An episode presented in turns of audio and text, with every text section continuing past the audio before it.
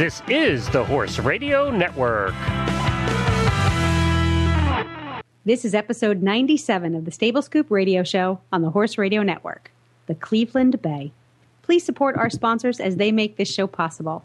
Equestrian Collections brings the whole universe of equestrian shopping to your fingertips. Visit them at equestriancollections.com. And the Barnworks for all of your equine marketing needs. Visit them at thebarnworks.com.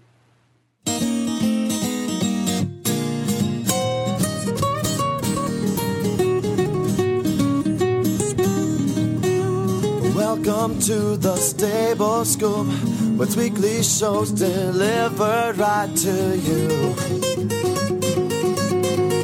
With Helena and Glenn the Geek, live from the stable, it's every week.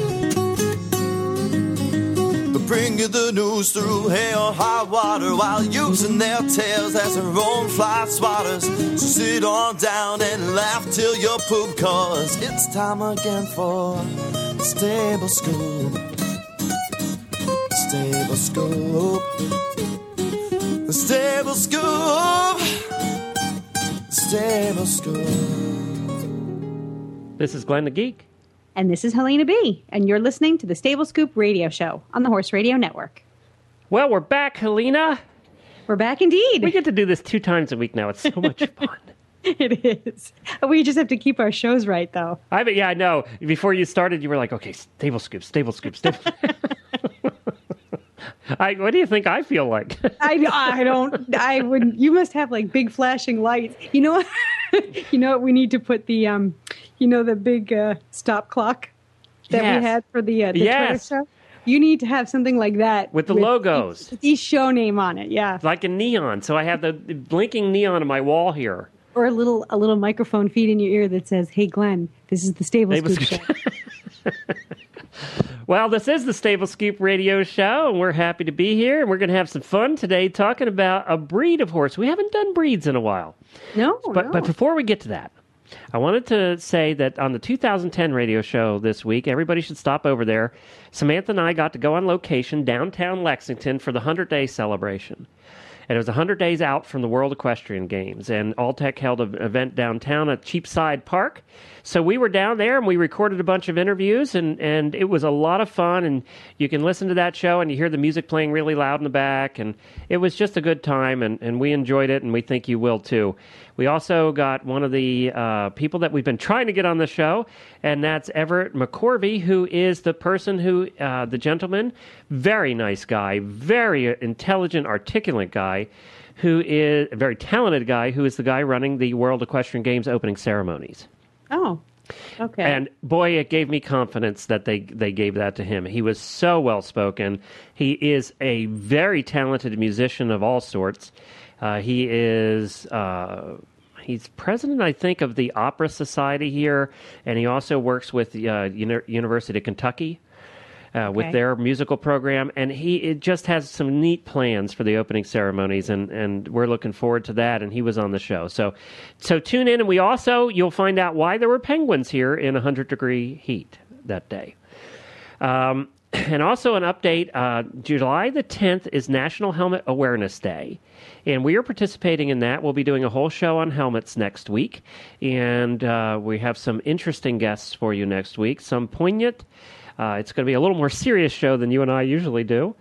But oh, we're going to talk about uh, how easy it is to wear a helmet. Yes, and and you know we're and, and we're gonna you know we're gonna hear some stories, and we're also gonna talk about the different types of helmets, and you know why there's there's there's so many choices now. It's not like the old days where there used to be Right. one type of helmet. Right. Um, right. you So know, many choices. Cool ones now, like that one we reviewed on Tack and Habits, which is a really cool helmet. That was a nice one, the Troxel. Very nice one. And the other thing too is, um, you we're going to share some stories that, and and you're going to learn some things that you didn't know about helmets and heads.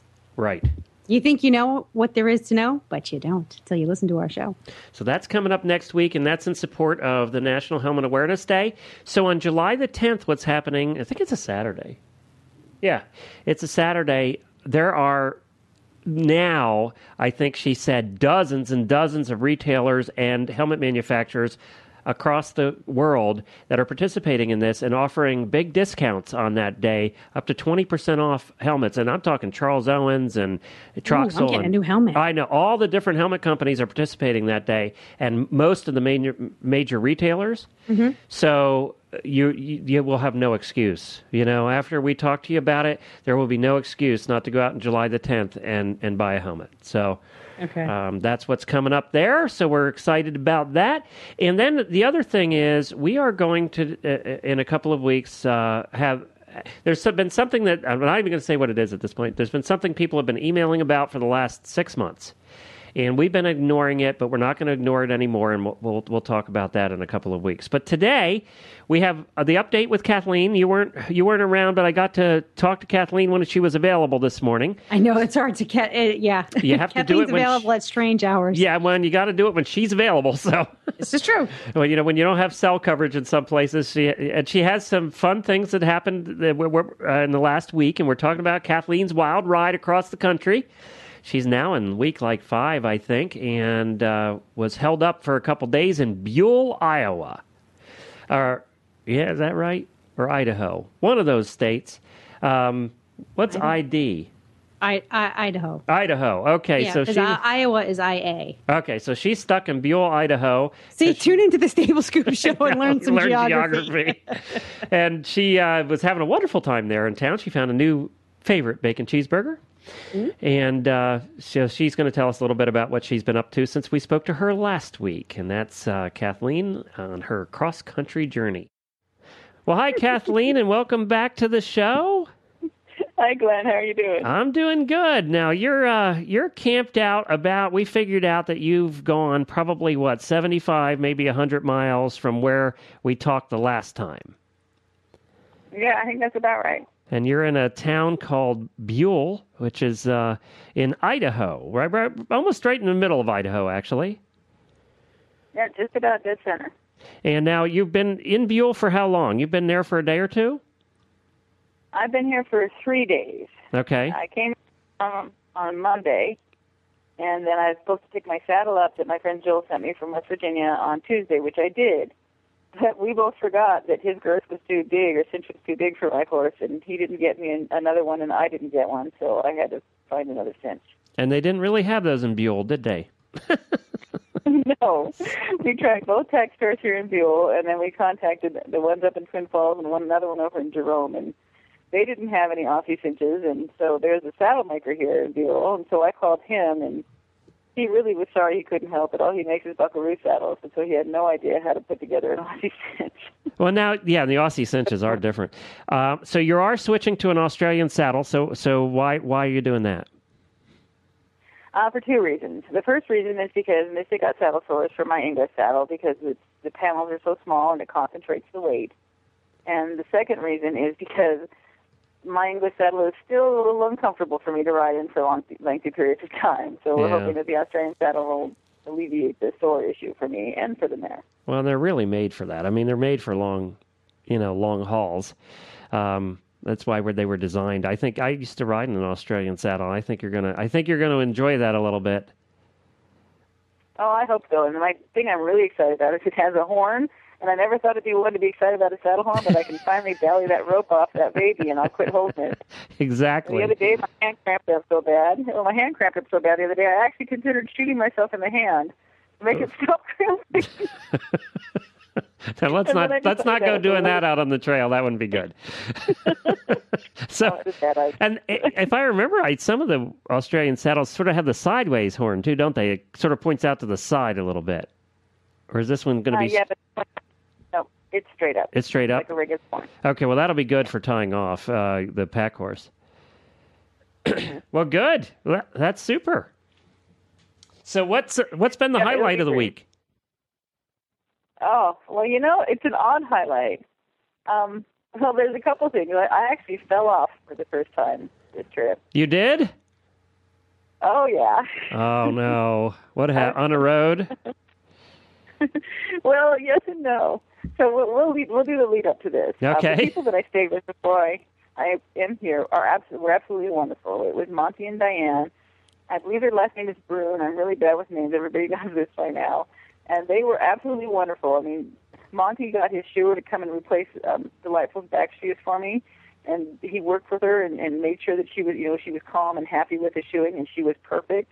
And Diane jumped on the phone and got a massage therapist to work on both the horses, and then one for me. And so I was, when I got here to Buhl, I had everything set up for me. But when I left their place, you know, Monty had rearranged my pack saddle so it would quit rubbing on Delightful, and I decided, oh, the girth's a little loose. So I stopped and got off to tighten up her cinch. And then when I went to go get back on again, as I swung my leg over the back of the saddle, Mystic put her head to the ground and literally ran backwards. And so I did a somersault over the other Oops. side of her. I swung up. Yeah, too bad nobody was around with a camera because that probably would have been a fairly entertaining picture. Were you okay? I hope you're laughing, so I'm assuming. yeah, I'm fine. I landed on my leg and kind of banged it up a bit, but you know, I'm not that hurt. So it ended up being pretty funny. I was laughing pretty hard while I was trying to look like I was mad at her. So it was a little difficult to be all that convincing. Well, I'm glad you were okay. We don't need you getting hurt at this point. No, no, I'm fine. Now, I've been reading. really helped when I got there. I've been reading the blog, and finally, you there are some pictures coming in, which is good. It's nice to see some pictures of you out there. Um, and and it's funny. There is a theme here, though, Kathleen, and the theme is I'm seeing you pictures in front of the cafe sign that says "Try our Buffalo Burger." So, did did you? That was at the Austin House, and actually, I tried their bacon cheeseburger, which wasn't the buffalo burger. I didn't realize that till after I ordered it, or I would have tried the buffalo burger.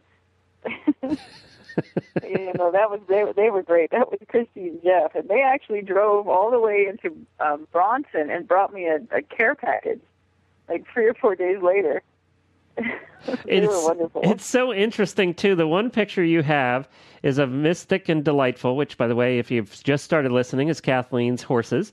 Um, are stabled sort of like in the middle of town. It looks like on on the grass by a uh, by a um, little picnic table, and there's this big oh, big building that's beside it. Shaniko. Yeah, that's in Shaniko, Oregon. It's a ghost town, and actually, yeah, when I got there, they let me tie my horses up next to the wagon shed in Highland, and let me graze them in a big field in the middle of town. This is like something out of an old movie. I know it's actually been really cool. People, are, I mean, I've had my horses tied or left overnight in people's backyards, fenced-in backyards. They're like, "Well, my yard's pretty tall. Why don't you take them out back? They can eat that grass down." Well, anybody that wants to see these can see the pictures that and there's some pictures of Buhl here too. You got uh, a couple of pictures. Buhl, by the way, is just what I would imagined it to be. Um, Yeah. kind of kind of one of those uh, sort of midwestern towns. Yep, it is a cool little town. It's got you know just about everything you can find in little quantities. And that's uh, you can follow uh, uh, Kathleen's trip uh, on Facebook. Just search for Kathleen's Wild Ride, and you can become a fan. And you're picking up fans every day. And, and your your home crew, your support crew at home there in Oregon's doing a good job of keeping everybody up to date too.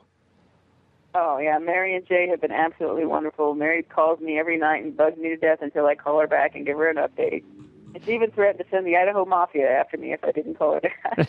yeah, she's being uh, very, Oh. uh, very motherly in this whole thing. I know. and by the way, funny, she's going to hate me for saying that. I'm going to get her about that.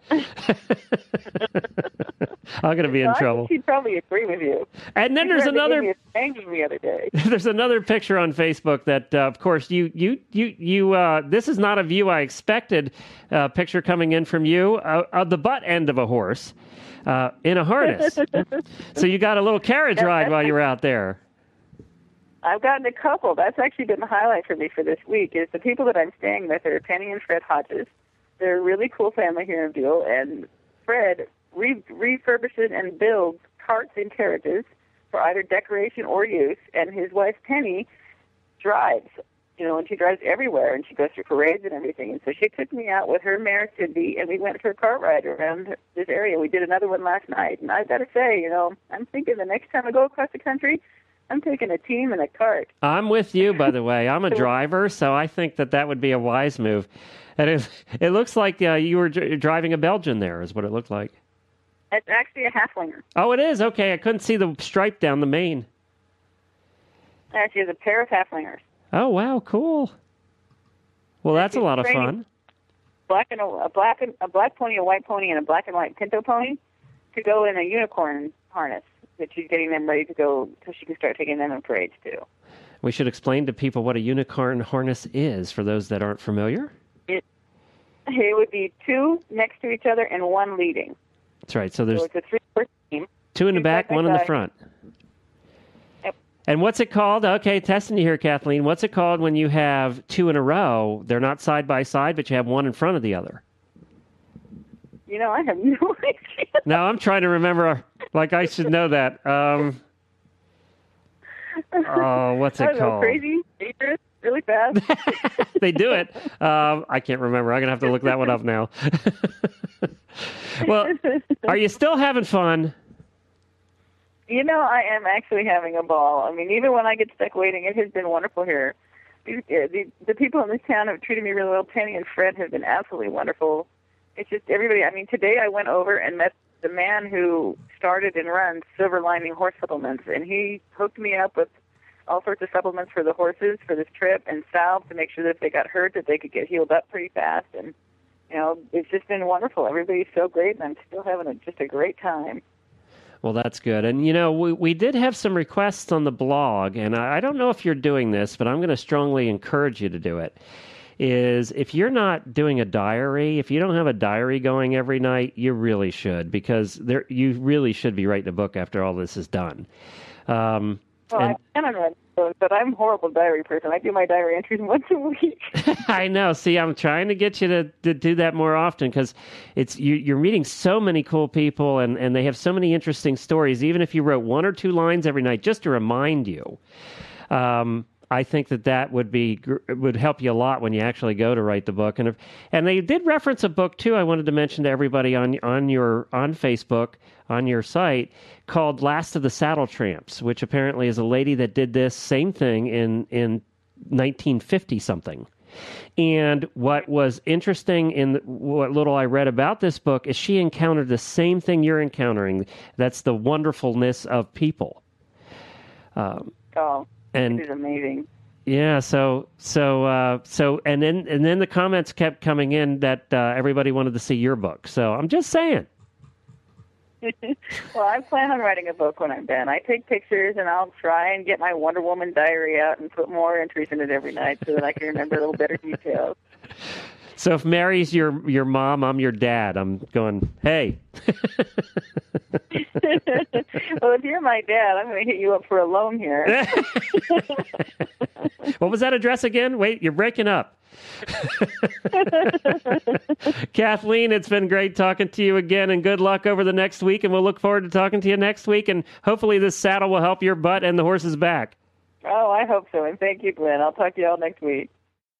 This is Glenn the Geek and Helena B back with you, and it's all about a breed that you know very well.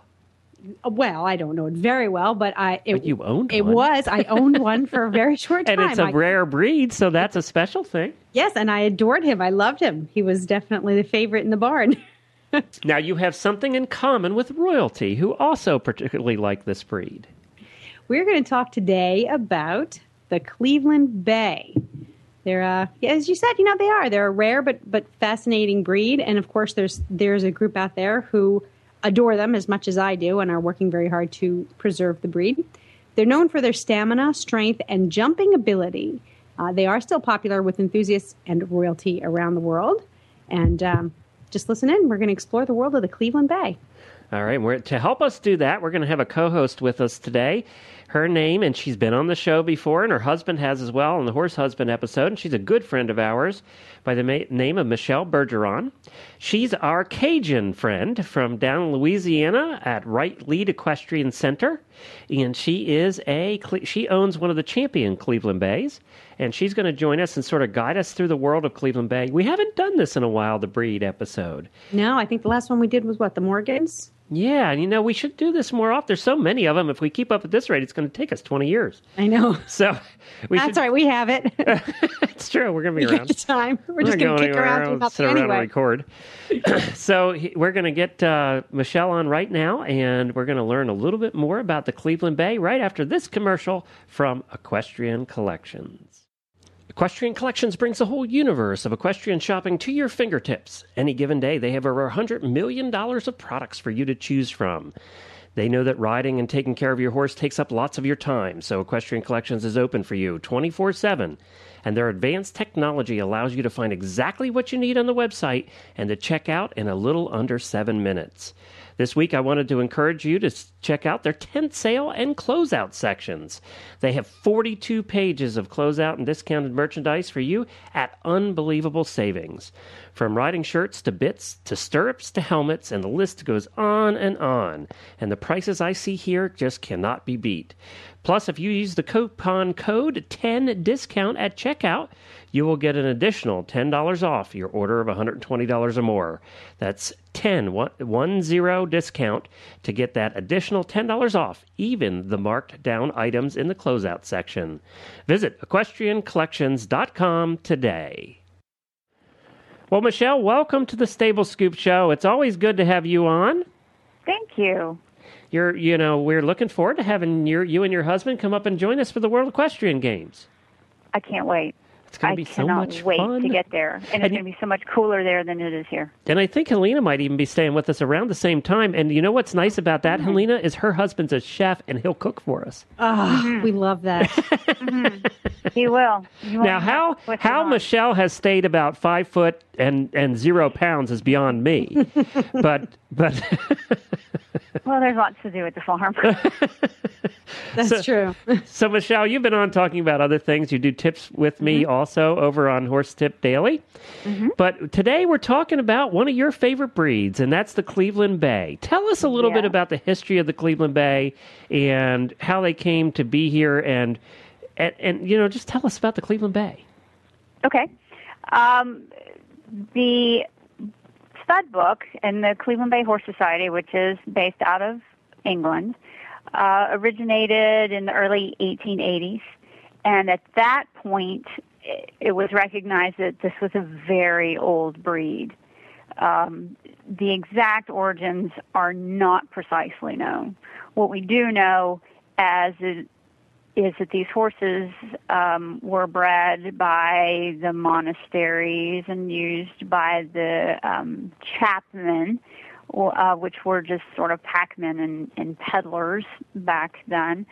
Um, they eventually became recognized as as being super strong and and very easy to work with um, and, and gained a little attention there. Um, and then we all know about the the barb horses that were imported into England, creating the thoroughbred breed, helping to be the foundation for the thoroughbred breed. Well, those horses were crossed with these Chapman horses, and they got to be real popular as a coaching horse. Um, and so we started uh, to refer to those horses as the Yorkshire coach horse. And those were extremely popular by with the royal families and the rich people in the area, starting to spread its way through England and to Europe. Um, after that, we, we had the rich people with the carriages. We had we had the everyday people working in the fields with their horses and with their Cleveland Bays, and they're plowing and they're doing farm work. And on the weekends, they're carrying the family around and being hunt horses. So as as the Industrial Revolution progressed, uh, they became less necessary in the fields. Uh, automobiles came along; they became less necessary as coaching horses. Um, World War One came along, and these horses, being very strong, very sturdy, very level-headed, easy to work with, became artillery horses in a lot of cases, and didn't survive. Um, and so we ended up with a, a really rare breed. Um, even to this day, less than 700 purebreds worldwide. Wow. Worldwide, wow. Right. I didn't right. realize, I thought that was in the United States. No, that's worldwide. That's the latest numbers that I've seen worldwide. Wow. So, what would you say is the most um, defining characteristic of the Cleveland Bay beside its color? Because I know the bay refers right, they to to be its, bay. right. Um, so, what would you say? How would you describe the um, the overall temperament or disposition of this horse? They are so straightforward. Um, after I had bought my mare, which was my first introduction to this breed, um, and I just, after less than a week, I, I just remember thinking, why was I riding thoroughbreds all this time? These horses keep their feet on the ground. They know where they're going. If I want her to settle, I can get her to settle. But if I want her to rev up, I can get her to rev up. Um, they're just they're so trainable. They're they're just pleasant to be around. They're pleasant to ride. Um, and now they're not deadheads, um, but they're not spooking at birds and trees. They're kind of they're kind of like big teddy bears. Yeah, that's a great way to say it. Yeah, they really are. You know, I've met yours. You're you're you're fantastic beast. Well, you haven't met mine. Mine, I was Uh, I thought- riding Gracie last summer, and she belongs to another lady in the society. Oh, uh, Emma okay. was having uh, one of her uh, little hoof issues, and so Donna brought Gracie for me to ride. Oh, Marcy, if I had to ride that beast, she's so much bigger than I need. It was a big horse. yeah, she's half Percheron. And, ah, um, okay. yeah, she's tremendous. She's tremendous. But again, you know, an, another uh, horse that that does all sorts of things. She was trained by the Amish. She pulls. She fox hunts. She uh, Donna rides her in a headless horseman costume at their haunted house. That's Um, fabulous. I love a horse you can dress up in costume. Uh, And Gracie doesn't care. Gracie, when Emma comes, my horse, and Donna and I, when we go to BreyerFest, uh, and Donna and I just ride out across the park and, you know, just kind of be goodwill ambassadors for the breed. And, and Gracie and Emma just take off and, you know, snort at the, uh, at the bronze statues and try to have a bite of them and, and just generally make friends with everyone. now I know the name says Cleveland Bay, and they do Mm-hmm. come mostly in bay, right? well, you cannot register them if they're not bay. They Okay. have to be bay with um, a small star is acceptable.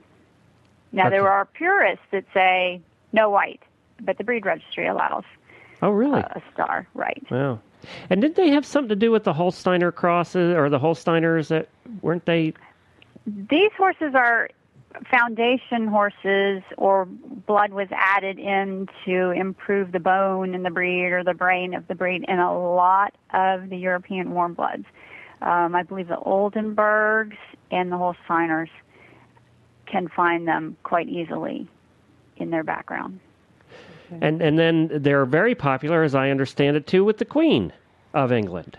Well, I'll tell you, the breed was in such dire straits in the 60s, um, and the Queen stepped in, and we're not sure that it would have survived had the Queen not stepped in. She purchased um, a stallion that was getting ready to be exported named Mulgrave Supreme, and he was a superior example of the breed. And she put him out for a public stud and became a patron of the Cleveland Bay Horse Society and really kick-started the modern era of the Cleveland Bay. Wow. Well, you, you, I guess Helena, if you're going to have somebody be, you know, a supporter of your society, the Queen's not a bad one. Nah, Not yeah, she, choice. she'll do. she'll do. We'll take her if we have to. Everybody knows the Queen, so yes, Yeah. not a bad choice. So let's go back to um, now the, the, the Cleveland Bay is a riding horse. The I had a, a good friend who had a beautiful um, Cleveland Bay mare that she evented through training level, and um, I, this mare was fabulous. She was just so, like you said, straightforward. It, it, Yeah. you, you could rev her up or you could calm her down. Yep. But I, I found it funny that a lot of people would snicker um, oh, yes. when and, and when she was in the start box, especially for cross country, and you get these mm-hmm. Snickers because I, mm-hmm. I guess the, the Cleveland Bays are, are beefy. They've got some some good bone. They're not really drafty, but they're solid, right? They're, they're right, big. absolutely. So, but this girl, I mean, this girl and her mare, they had more double clears than any of their contemporaries. Mm-hmm. So, mm-hmm. for what I found amazing was, despite her size and and her her density. You know, I don't want to say fat or big, but she was a, a very Right. dense mare. She was able to carry herself so beautifully Absolutely. and so elegantly that you would never think that sh they, you know, she was as heavy as she was. Exactly. And the cross that's extremely popular is the thoroughbred and the Cleveland Bay. You can get a half bred, you can get a three quarter bred, and they'll just clean up. They they are quiet, yet alert, um, and they just they want to do. Uh, My horse So- has never met a jump she didn't love. What? Well, that's what what this uh, my friend and her mare had. You just just point her and and she'll go. And you know, um, wow. Hmm. And fox hunters too. You've probably seen several of them out hunting, Helena. Yes, yeah. And Yeah, the in fact the one that popular. the one that I owned, and I put quotation marks around owned because it was sort of an interesting situation. I sort of adopted him. Um, he was how old was he, Glenn? He was in his Yeah, thirties. he was old. he was Oh, wow. he was old, and his owner was moving across the country, and she couldn't take. She didn't want to take him Right. with her. She didn't want to ship him from the East Coast to Colorado. So Right. we said, sure, we'll we'll take him and we'll put him in our lesson program, and he can take some of the kids out hilltopping. Well, let me tell you, he was. Let's go. Ready to roll. Yeah. thirty Yeah. something. He was, and he would he would go. You didn't have to worry about him lagging behind. No, he packed. I, he he introduced more kids and and beginner adults to the hunt field than than a, a lot of horses I know. That's great. And they are very long lived as well. Easy keepers, long lived. You just I, Okay, just so what's the surprised that I negative didn't here? know about these horses. well, they're hard to find unless They're- you know where you're yeah, they're probably not cheap either. I guess because Yeah, of the, but so many people think, oh, carriage horse. You know, when my agent said, I've got this horse for you to look at, it's a Cleveland Bay, I went, are you crazy? What would I want a carriage horse for? That's how most people yeah. know of them. Yet they're they're really best known for their jumping abilities. I mean, that's Absolutely. that's where where. Well, let's get the first guest on here because I know she's on a time frame. Tell us a little bit about Cindy and wh- what her This story is. Cindy Bank, and Cindy owns probably the most famous Cleveland Bay of right now. He was the first winner of the Lifetime Achievement Award. His name is Idlehour McHenry, and we all call him Henry or Hen. Uh, Henry has competed through fourth level, and he was the winner of the inaugural um, beginner novice division at the AECs a couple years ago. He does uh, mounted police work with Cindy. He's just amazing, uh, and Cindy's such a fun person. So we'll have a real good time talking to her. Oh, and I'm looking at a picture of him right now. He's he one attractive horse. He's Wow. a nice guy. He's a Wow. really nice guy. Impressive. Well, hi, Cindy, and welcome to the Stable Scoop Radio Show. We appreciate you being on, and we thank uh, Michelle for arranging all of this. And I know you you have a limited time here today. It sounds like you have a superstar on your hands. How did you come to to acquire this horse? Um, um, about 15, 16, 17 years ago, I, I had an old Cleveland Bay, um, whose name was Simon, and I had gotten him when I was about 13 and just kind of grew up with him and did everything with him. And, um, it kind of became time to retire him, and so I started looking for, um, a youngster. I wanted to, you know, try and do the baby route. And, um, a friend of mine found an ad in, um, uh, Midwest Hunter, Hunter and Sport magazine for Cleveland Bays. And um, it turned out it ended up being Marilyn Webster. And so I gave her a call and explained my situation that I was looking for a youngster and I wanted a gelding. And I just wanted something that was going to be a good all around horse and somebody, you know, to take over in Simon's shoes when he was fully retired. And um, ended up getting together with her and looking at a bunch of two year olds. And Henry was the first horse out of the barn as a very unattractive two year old, as they have a tendency to be. They're kind of kind of awkward have- looking, aren't they? When they're Oh, very awkward. And he had a big old jug head and a mm-hmm. skinny little neck, and he was leggy and hippie, Huge and you know, everything you think of when you think of an ugly, you know, baby. But there was just something about him that every horse that came out after him, I just kept comparing him to that that Henry horse. And um, you know, I said, you know, I took some pictures and I took a little video and you know, said, "Well, thank you very much. I'm still looking." And everything every video I got, I just kept comparing to that Henry horse. And um, Marilyn said that she really kind of knew that he was going to Ohio as soon as he came out of the barn and I saw him. You know, I didn't know that. And um, later that August, That's I the way it met him always in works. April. Yeah. it kind of does. You know, there's there's just that kind of connection that you get when you you know meet a horse. You know, and um, I was really trying to fill some really pretty big shoes um, with my Simon horse, and um, Henry really kind of fit the bill. So in August, I called her and said, you know, can I send you a check? And I came and picked him up and brought him home, and just you know, I didn't really have any major plans for him. I just kind of wanted to see what he would do, and um, I broke him myself and um I took him everywhere I could take him because you know you got to get him out there and show him stuff. And he just kind of did everything I asked him to do. And he just kind of matured into a really kind of a fine young individual and you know started really kind of stepping up to the plate and you know just had a really good attitude about things so that's that's kind of how I how I got him. Um, you know, and like I said, I had probably looked at another dozen horses or so. You know, all geldings. I you know I would rather have a, a gelding than a mare. I don't you know get along real great with mares, and I know you know some people do. You know, but I'm not one of them. And um, you know, at that time I had been eventing Simon and retired him from jumping, so I was kind of looking for a horse that I could go eventing with and, you know, do some trail rides and, um, you know, a little of everything. And Hen just kind of really just kind of slipped right into the program real well. And it's, it's just me.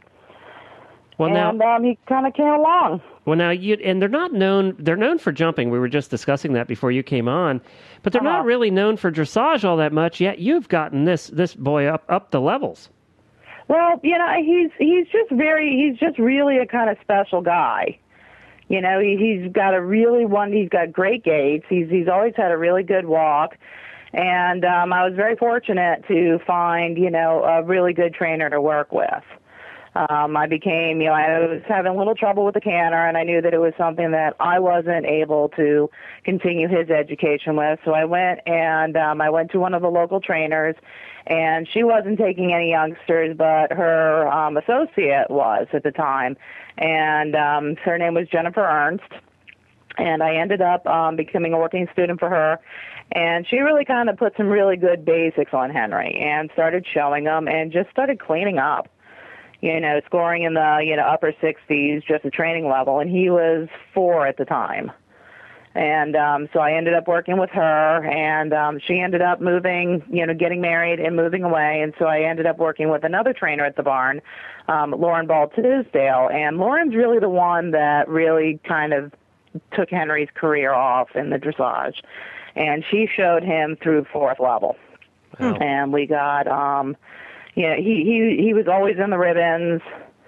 You know, he he won, you know, many many year-end awards. He was always in the top three in the performance horse um, awards program with the Cleveland Bay Horse Association. Um, she was also able to take him to um, the USDF Musical Freestyle Symposium, and we qualified to do the young horse um, tryouts. You know, he he didn't make it. It was not a great show. Um, there were some weather issues, and you know, he was still he was only five at the time, so you know he was having some issues there. But you know, he's he, you know he ended up becoming a member of the American Warm Blood Society um, through his um, time at the um, symposium. He was given a membership. And so he's gotten quite a number of year-end national level awards through their group as well. Wow. Now, has he has all of the, his successes created a, a buzz about the, the Cleveland Bay and the dressage world? I mean, do people Um, would people come up to you and say, uh, "What kind of you know what breed is that?" Or, A or lot of people, yeah, a lot of people do come up to him and say, "Oh, what what breed is he?" And I tell them, and either they've never heard of him, and they're or they're very excited to see, "Oh, wow, that's a Cleveland Bay, okay," you know, or you know, at this stage of the game now that he's 15 years old now, he um a lot of people are like oh that's you know that's Idlewild McHenry oh I've I've read about him or I've seen him you know and oh this is this is really great to see him or or people kind of see his name in the program and go oh great I hope he's not in my class so, You always want the horse that of- that happens. That's the horse you want to own.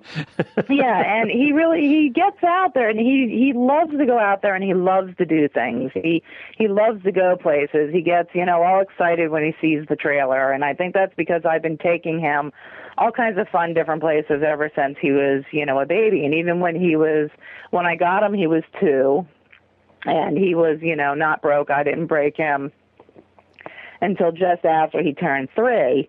Um, but I tried to take him as many places as I could and do, you know, the in hand, you know, classes in hand. You know, around this area, the hunter jumpers are very popular, and there really wasn't a lot of the in hand dressage classes. Um, so I took him knowing that I was going to be going and getting last because he's got a lot of suspension and that's you know that for a hunter that doesn't work real well they want them a little bit more flatter and you know a little more even keeled and and we would go in there and I did it just strictly for the experience you know to get him out there and say hey this is the show world look at all the excitement learn to deal Well, and we go out there and Apparently he did. last or second to last. I mean, he'd he'd get his butt kicked in the in hand stuff. And I went up to the judges and I'm like, you know, is there anything that I can do to improve my performance for the next time? Because I myself had not done a lot of in hand stuff. And they're like, well, what do you hope to do with him? And I said, well, hopefully he's going to be my upper level dressage horse. They're like, if this were a dressage suitability class, he would have won. Okay. Hmm. So they basically said that the reason he didn't do better in the hunter in hand class was because he moved like a dressage horse. right, he's not a hunter. You know, there's nothing I can do for that. They're like, why did you bring your dressage horse to Yeah. a hunter show? I'm like, to give him experience and exposure to horse shows. They're like, then continue doing exactly what you're doing and don't worry about your your poor placings. All right. And Now- I didn't, you know. I mean, that you know was the goal was to go out there and show him how to do everything. And then, you know, when he was old enough to be broken, then you know we went and you know went in the show ring and you know came home with ribbon after ribbon after ribbon. Now Michelle Yeah, said though he's he, something. She said something that fascinated both both Helena and I, and that was she mentioned mounted posse. Yeah, I um I belong to a group called the Lake Metro Parks Volunteer Mounted Posse. Um, we are a mounted patrol group. We're part of the Ranger Department here in Lake County, Ohio. And um, we will we have five ranger horses, but we can also use our own horses. And this is a program I did with Simon, and knew that you know Henry would have to then follow in his footsteps. Um, mostly we help out the ranger department and um, we do things like park patrols. We'll do um, special educational special special events where we will go to schools or we'll have groups come to um, our our main facility and we will give programs on what it takes to be uh, a volunteer you know, with with the unit or um, what the horses do and how we train them and whatnot. So they they you know I mean we do part the park patrols are mostly you know we go out into the park system and we ride around and we make sure everything is where it's supposed to be and you know nobody's lost and you know everybody's just kind of following the rules. So it's kind of you know just a nice trail ride. And you go out with a partner. We don't carry weapons at all. And um, we also Well, who do needs one when you're on a Cleveland Bay? exactly, exactly. You know, and he's he's 17 hands now. He's probably about 1,400 pounds, so he's got quite a bit of presence. Um, you know, and people really kind of listen to you when you're up there. Well, he's a, he's he's he's a beautiful horse too. I mean, he's. Sh- Oh, thank you. The, the one thing about the Cleveland Bays, and I know this is going to sound silly, some horses clean up really well and end up for for the show ring being really shiny. They're just Mm-hmm. certain breeds that really come across that way. You know, just Yeah. the sparkle, and Cleveland Bays do that. Um, yeah. Henry Henry's got quite a bit of copper in his coat. He's got like a lot of that really pretty red copper. And in the springtime and the fall, he sheds out and he gets the most amazing dapples. I was You know, just about to say, a lot of these horses have just dapple on dapple on dapple, and they're Yeah, so yeah. fantastic just to look at. Yeah, and he just he just shimmers. I mean, you know, he he loves to go out there and wallow in the mud. Um, but you know, when he gets the bath, he shines right up, and you know, the the way he's he's muscled, he just kind of kind of shimmers, which is great. And then, um, you know, we also do what's called nuisance training in our unit. And um, that's basically their trust exercises, and you're teaching the horse that, um, you know, trust between the horse and the rider. And the Cleveland Bays are very, very intelligent, um, sometimes a little too intelligent. They'll over, Henry likes to over engineer things. and he's quite convinced that there's way more to the exercise than simply walking across a tarp. Yeah. So sometimes, you know, and sometimes We should be walking across it. the tarp back way, backwards and sideways. Because Yeah, that would be yeah, much but more of a challenge.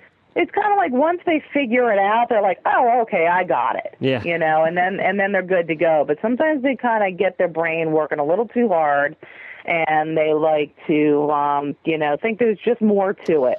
Those damn Cindy, engineers. I've found that that you have to keep it so fresh because that once they do figure it out, they bore easily and they will mm-hmm. come up with their own scenario. So Yeah. you've Yeah, got Henry to will do you've that. got to be clicking in your brain as well to Right. keep these horses interested and happy uh, because they'll go off and find something to make themselves happy. Are Right, they good right. communicators? Like, are they articulate in in communicating to you what what their state of mind is, or what they're thinking, or what they want? Mine Um, are. Henry, Henry as a whole is very eager to please, um, but when he he doesn't want to do something, you certainly know it.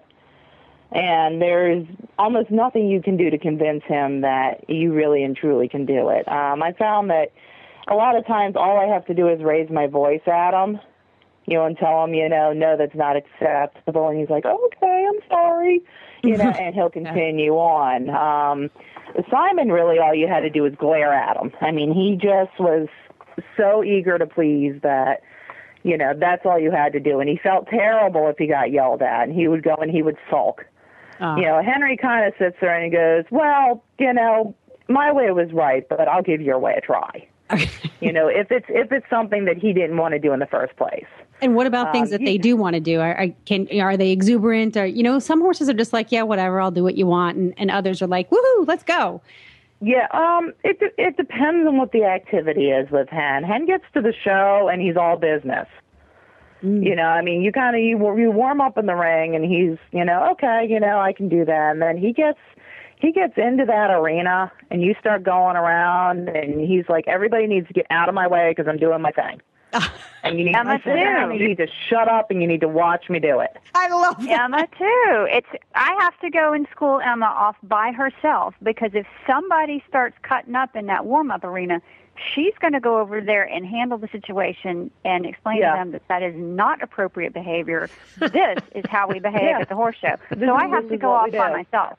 That's funny. You know, Hen will just Hen doesn't care if you come into his space. He's like, "This is my circle, and you you need to move away from me." and I found that sometimes I have a tough time sometimes getting him off the line. He's like, "I'm doing shouldering down the long side, and you're in my way, and I'm going to keep going."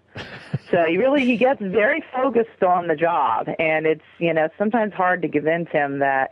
Yeah, well, we're going over here now. He's like, yeah, but I'm not done with this yet.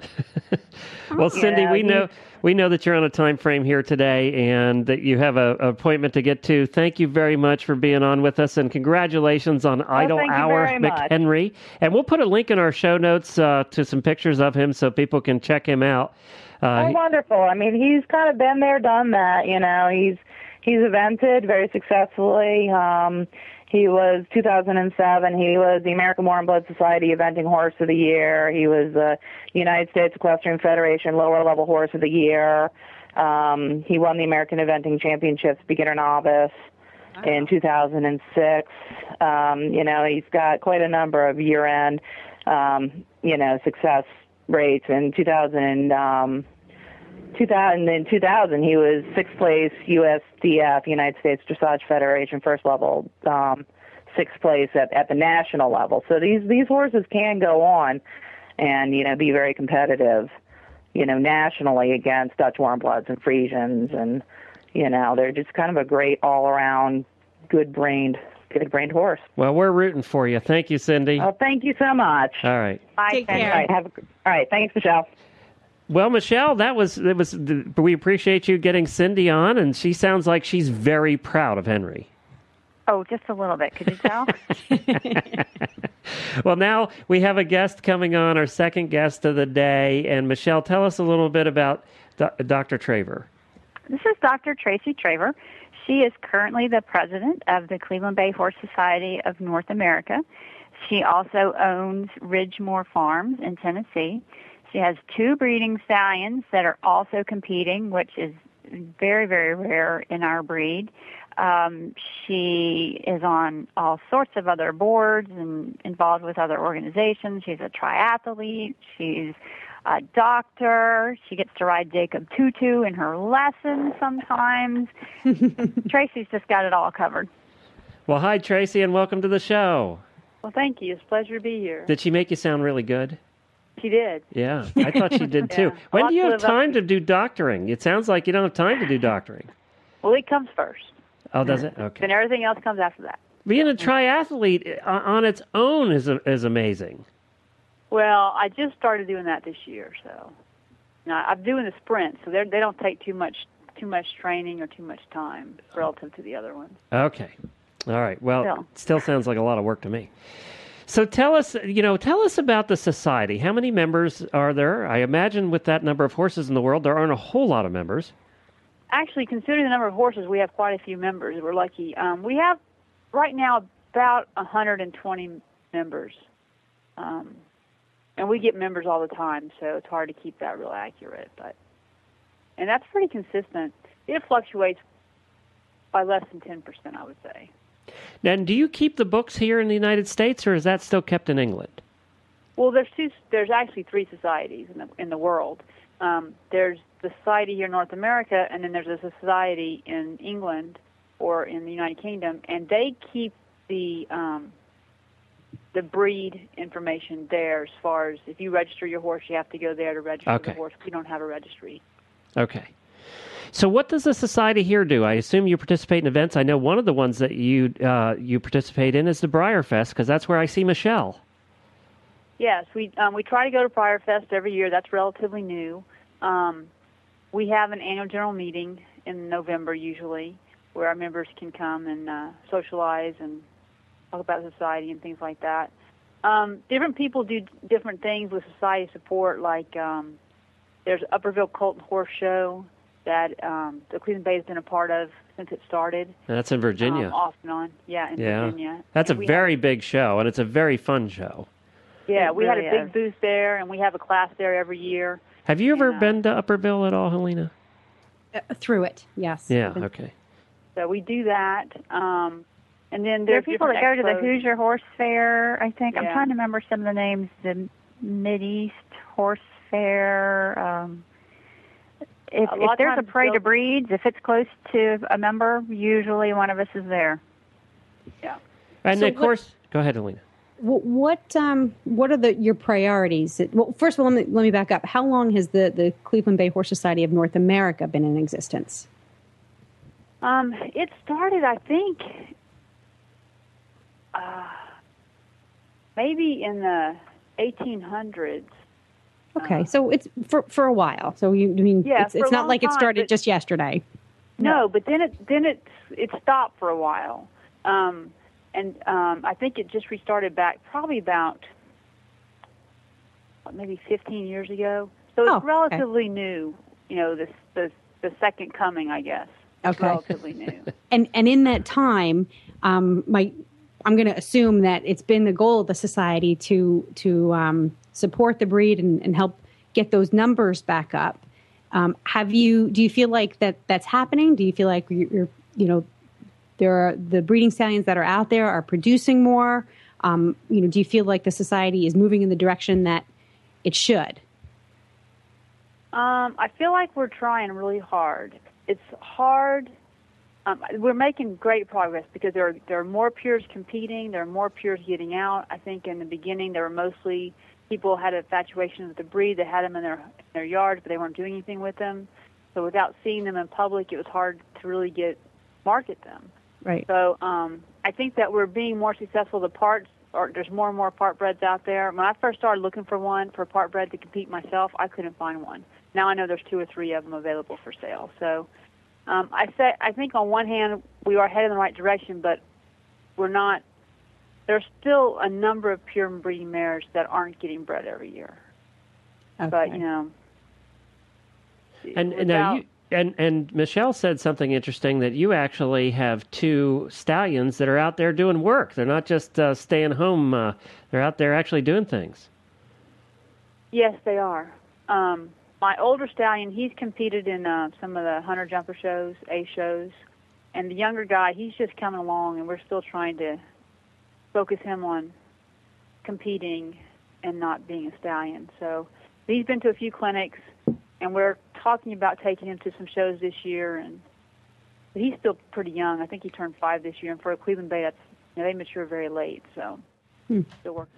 So, what would you say are wh- how how can you get the numbers up? Is my question. Um, is there is there a movement in you know from England on out to try and do that to really to to push the breed and to get the, get those numbers up, or are they happy with keeping it small? I don't think anybody is happy with the the current status of the numbers just because they're so inbred. Um, right now, they seem to be pretty healthy, you know. But I think if we don't increase the numbers, um, I, I I think we're all concerned about how healthy they're going to stay. Okay. Um, so I think we're all we all want the numbers to increase. The problem, of course, is you know, especially in the last couple of years with the economy here, it's hard to. You don't want to breed horses that aren't going to be used or taken care of, or you know, and you can only afford to do so much. You nobody can afford to have a, a herd of anything really, you know. So, or not many people can, I should say. So I think that there's a. It's part of it's breeding and part of it's getting them out there and seen. And for some people, like for me, I'm more focused on trying to get them shown and not breeding. You know, I breed outside mares, but I don't have any mares of my own. I, I bred one a couple of years ago that I'm going to start showing this year or next year. Um, Michelle bred one that she's going to show whenever she gets old enough. But, you know, if you're going to do that, you can't have five or six of them unless you have a lot of financial backing. So um, Right. I think that some people are focused on showing and get them out there so people get an interest in them, and then other people are focused on breeding them so if somebody's interested in them, they have something to buy. right. Okay. Yeah, it would be nice, in my opinion, if if if more people were able to do a little bit of both. If the breeders were able to hook up with some people, you know, to catch ride, and because nobody's going to know about them if they don't see them, and then nobody can buy them if they're not available. So it's a double-edged sword, I think. Well, what do you do when you're out there and you you're you are showing and they're around? Do you, do you I mean? My first thought is, well, let's put a big fat sign up on my trailer that says Cleveland Bays, Cleveland Well, Bays rock. You know, I mean, people have seriously. that, um, and I have several of us have saddle pads. And I'll tell you, one of their most distinguishable physical characteristics is the huge ears, and people will invariably come up, especially down here where there's just not so many, and say, "Well, that's the prettiest mule I ever did see." I gotta tell you guys, I'm looking at the baby. pic- We we were talking about this before you came on. I'm looking at the Cindy mentioned this. I'm looking at the baby pictures. These are some gangly looking babies. yeah, it takes them a while to. to They make really them. are. I mean, I'm, I, they're No, they're cute no, in their they're own not. way, but there's some gangly looking babies here. I'll send you pretty baby pictures. They're all pretty. They're all pretty. It's the ears. yeah. You're right. so the ears they are a all- distinguishing feature. they all look alike. And I know I've had people as I've come off the cross country course, I mean literally crossing the finish line and and people have come up and said, "Can I touch her tail? Is that real?" And, hey, whatever it takes. Right, and right. then you just start saying, "Hey, well, have you ever heard of this? This is the Cleveland Bay. There's only 700 of them in the world. You know, hey, here's a card. Check out the site. You know, come to the stall." And we have I have a little a little flag that says Cleveland Bay Horse Society of North America, and I put it on my stall. And Emma's won a lifetime achievement, so I hang her thing on her stall. And uh, you know, we're kind of we're as loud as we can be. I hope we're not terribly obnoxious about it. No, well, well, you've got two more fans who are going to spread the word. So Good. let's let's take it. Let's make it viral. I mean, clearly, you know, I, I'm in marketing, so and when you fall in love with something, it's easy to talk about it. Yeah. But you you know you have to get out there. You have to sometimes you do just have to hold up a sign that says this mm-hmm. amazing horse is a Cleveland Bay. Go buy one. Mm-hmm. You know, mm-hmm. or or come ride one. hmm When I judge, I wear my Cleveland Bay shirt or a hat or you know something, and somebody invariably says, "What's that?" Yeah. Well, hopefully we can get the word out to a few tens of thousands of people here around the world. And I'm taking a look too, and I, I, it seems like breeding them with uh, paints is a is a thing too, which I wouldn't have uh, pictured. But there's some cute paint babies in here. I'm just looking at pictures of babies here, guys. Um, I, I think is is Linda doing that, Tracy, in um, Canada? Is she the one breeding I the think paint horses? so. I think she is. there's some cute Yeah. paints. Yeah. Huh. But and Yeah, they have but- the bulk of the Cleveland Bay, which is kind of cool. Now, I would assume, uh, you know, if we get back to the breed for a little bit, and I know that uh, Tracy has to get going here too. Um, if we get back to the breed a little bit, th- I would think that I'm saying this knocking on wood for your guys' benefit, that they're probably less prone to breaking down than the thoroughbred because they seem to be more big boned and, and they're stockier horses. I think so. Yeah, I think so too. And Yeah. I tell you what gives them. I have had two Cleveland Bay Thoroughbred crosses that I've ridden, both mares. Very consistent in their rideability. Um, they have good work ethics. They're sound, and they want to please you. They love to do whatever you ask them to do. They don't give you an attitude, and and they they have different breeding. They're not related to each other, but they're both half Cleveland Bay, half Thoroughbred. And um and the Cleveland Bay is not as forward. The pures are not as forward, you know, as a thoroughbred would be. This is a nice mix. It's not like a really super hot thoroughbred, but it's not as quiet as a pure. I mean, they were make really nice work. I All mean, right. did Well, you see thank this you. Thank you, Epiphany Tracy. Bay Constance baby on the website. Mm-hmm. Any what? The- There's the Epiphany Bay Constance is one of the babies on the um, Cleveland Bay Horse Society of North America website under the foal photos. Glenn, we have to put a link to these foal photos. I know. That's That what I was just sitting here That looking is- at. Yeah. Okay. Yeah, I, and I can't believe I just bought the horse. I know. See, you blew it.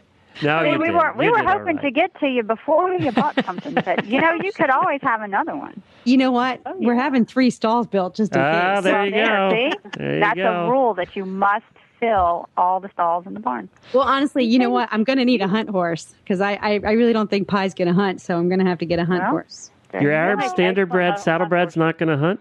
I don't know. He will, but he won't do it with all four feet on the ground. Hey, Dr. Traver, thank you very much for being on. I know you have to head off to a patient. We appreciate you representing the Cleveland Bays here today. You're welcome. Thanks for having us. We uh, appreciate it. All right. Thank you, Dr. Traver. All right. Bye-bye. Tracy. Bye. Well, this has been fun, Michelle. I'm so glad that you could come on. The hour's going by so quickly here. We there's probably a ton more to say about Cleveland Bays, but we just don't have time. Well, we can come back anytime. I- At a girl.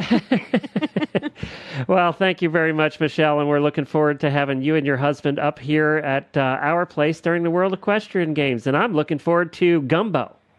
Yes, yes. it, it'll probably be a little bit cooler there, so it'll probably be gumbo weather. Yeah, it's going to be Gumbo weather anyway. I can tell you that. I hope That's so. part of your pay for staying at our house. Uh, He, he not a has problem. he has to cook. That's his that's his payment. Yeah, I don't think he'll have a problem with that at all. All right, Helena, we have to wrap this up today.